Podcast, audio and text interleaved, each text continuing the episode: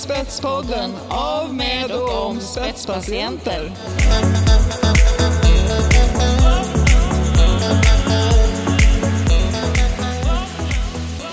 Du lyssnar på Spetspodden med mig, Sara Riggare, och jag sitter här på Vitalis-konferensen tillsammans med Hanna Svensson.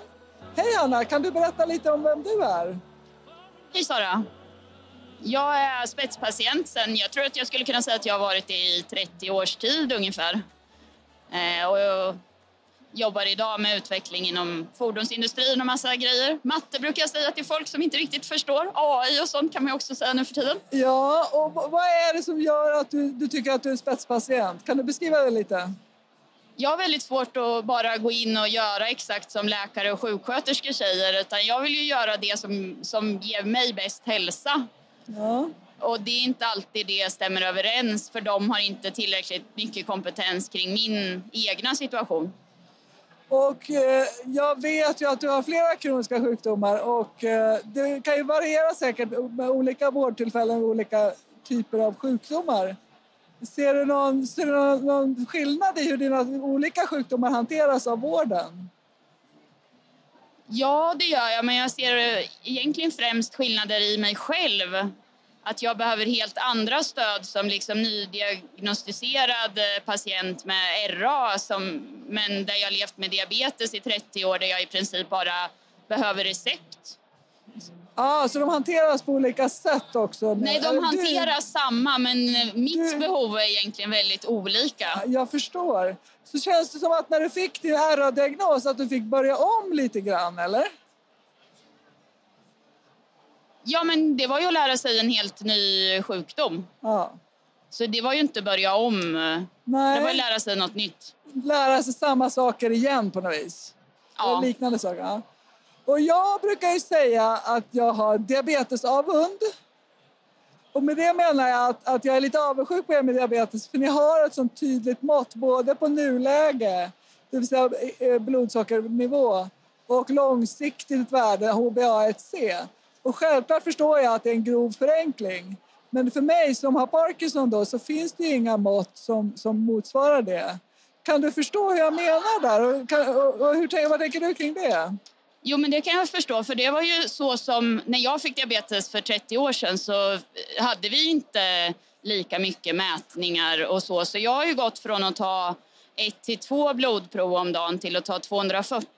Ja. Eh, så att eh, nu har ju du ännu mindre mätpunkter, men eh, det, det har ju lagt på en mätstress som jag kan se finns, inte bara hos mig.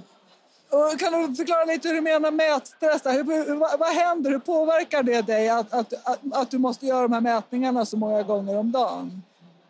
Jag kan ju alltid kolla om jag behöver göra någon intervention. Behöver jag ta mer insulin? Behöver jag äta någonting? Istället för att bara låta sjukdomen vara i bakgrunden. Men, men, tror du att det här möjligheten att, att kunna finjustera gör att sjukdomen kan hanteras på bättre sätt långsiktigt eller tror du att det mest är ett bekymmer? Nej, det är jättebra att man kan finjustera men nu behöver vi få maskiner som eh, finjusterar åt oss. Det är inte rimligt att eh, vi människor ska göra det. Nej, och det känns som en ganska lågt hängande frukt för att använda populärt eh, innovationsspråk, att, att, att, att göra sådana maskiner. Jag, jag vet ju att du och jag har pratat om Dana Lewis, amerikanskan som har kopplat ihop sin kontinuerliga glukosmätare med sin insulinpump. Du känner till hennes arbete också. Ja, Kan du berätta lite om det från ditt perspektiv? Dinas projekt eh, började egentligen med att hennes eh, kontinuerliga mätare, den som mäter då 240 gånger om dagen, hade en varningssignal som hon inte kunde höra på nätterna. Och då gick det ut på att göra den där varningssignalen högre helt enkelt. Och i, i det här känner jag mig helt igen mig. Jag är, är ganska alarmtrött själv och sover alltid bort de här eh, alarmen. Och den larmar när man, när man går lågt eller högt? eller Den kan vad? larma både när man går hå- lågt och högt. Och, I, I sockernivå? Ja, och problemet med diabetes är att det ska vara lagom. Eh, För att om man går högt så är det farligt och går man lågt så är det farligt? ja, Ja. precis. Och vad gjorde hon sen då? Vad blev nästa steg för Dana? Det var ju att koppla ihop det här. Istället för att hon skulle behöva reagera varenda gång på resultatet så har hon kopplat ihop så att hennes pump reagerar på det istället utan att hon gör någon egen intervention. Ja. Och är det här någonting som du ser är en bra väg framåt? För det finns ju en del kritiker mot hennes, det hon gör också. Alltså, idén är ju en open source-idé som bygger på att man vet vad man implementerar men det man implementerar är egentligen ganska simpelt till och med. Utan det är ju precis det man gör själv.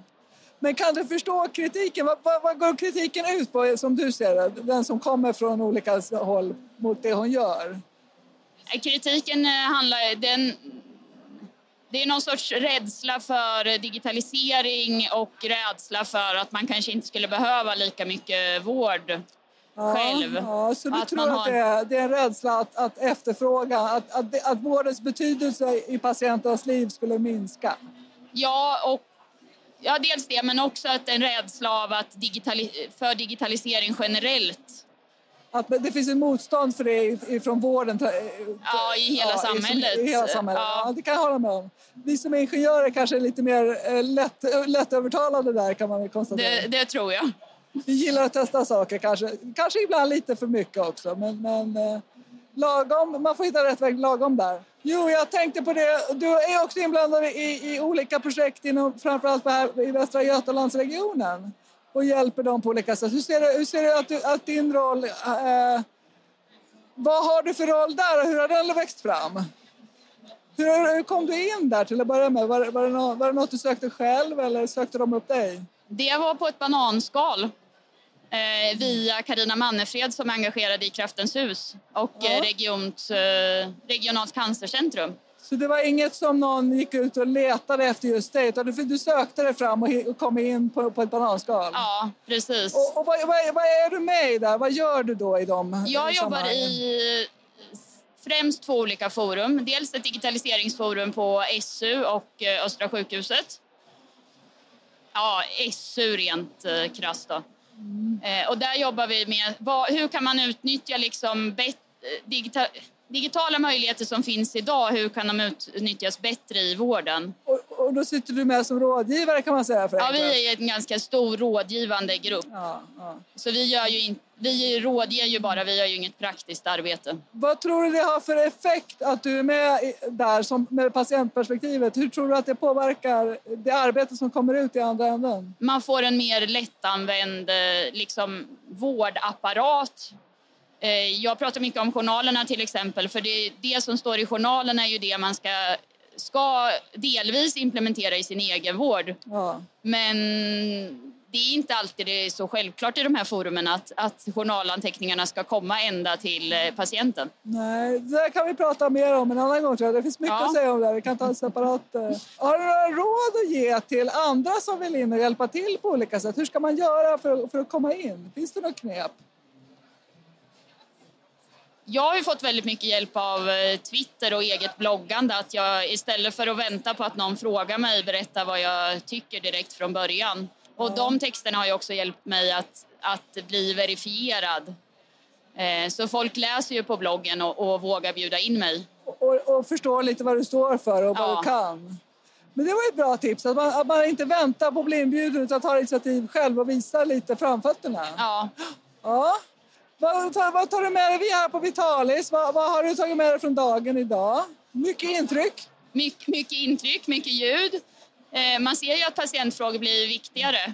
För det är ju inte bara vi spetspatienter som är här utan det finns ju andra initiativ. Ja. Eh, sen hoppas jag imorgon när vi ska gå på lite mässvandring att vi ska få höra mer hur olika utställare tänker kring patientmedverkan och så. Ja, vad bra. Jag tror säkert vi kommer få anledning att prata med dig fler gånger men jag vill tacka för, den här, för att du tog dig tid att prata med mig nu här. Tack så mycket Hanna. Tackar!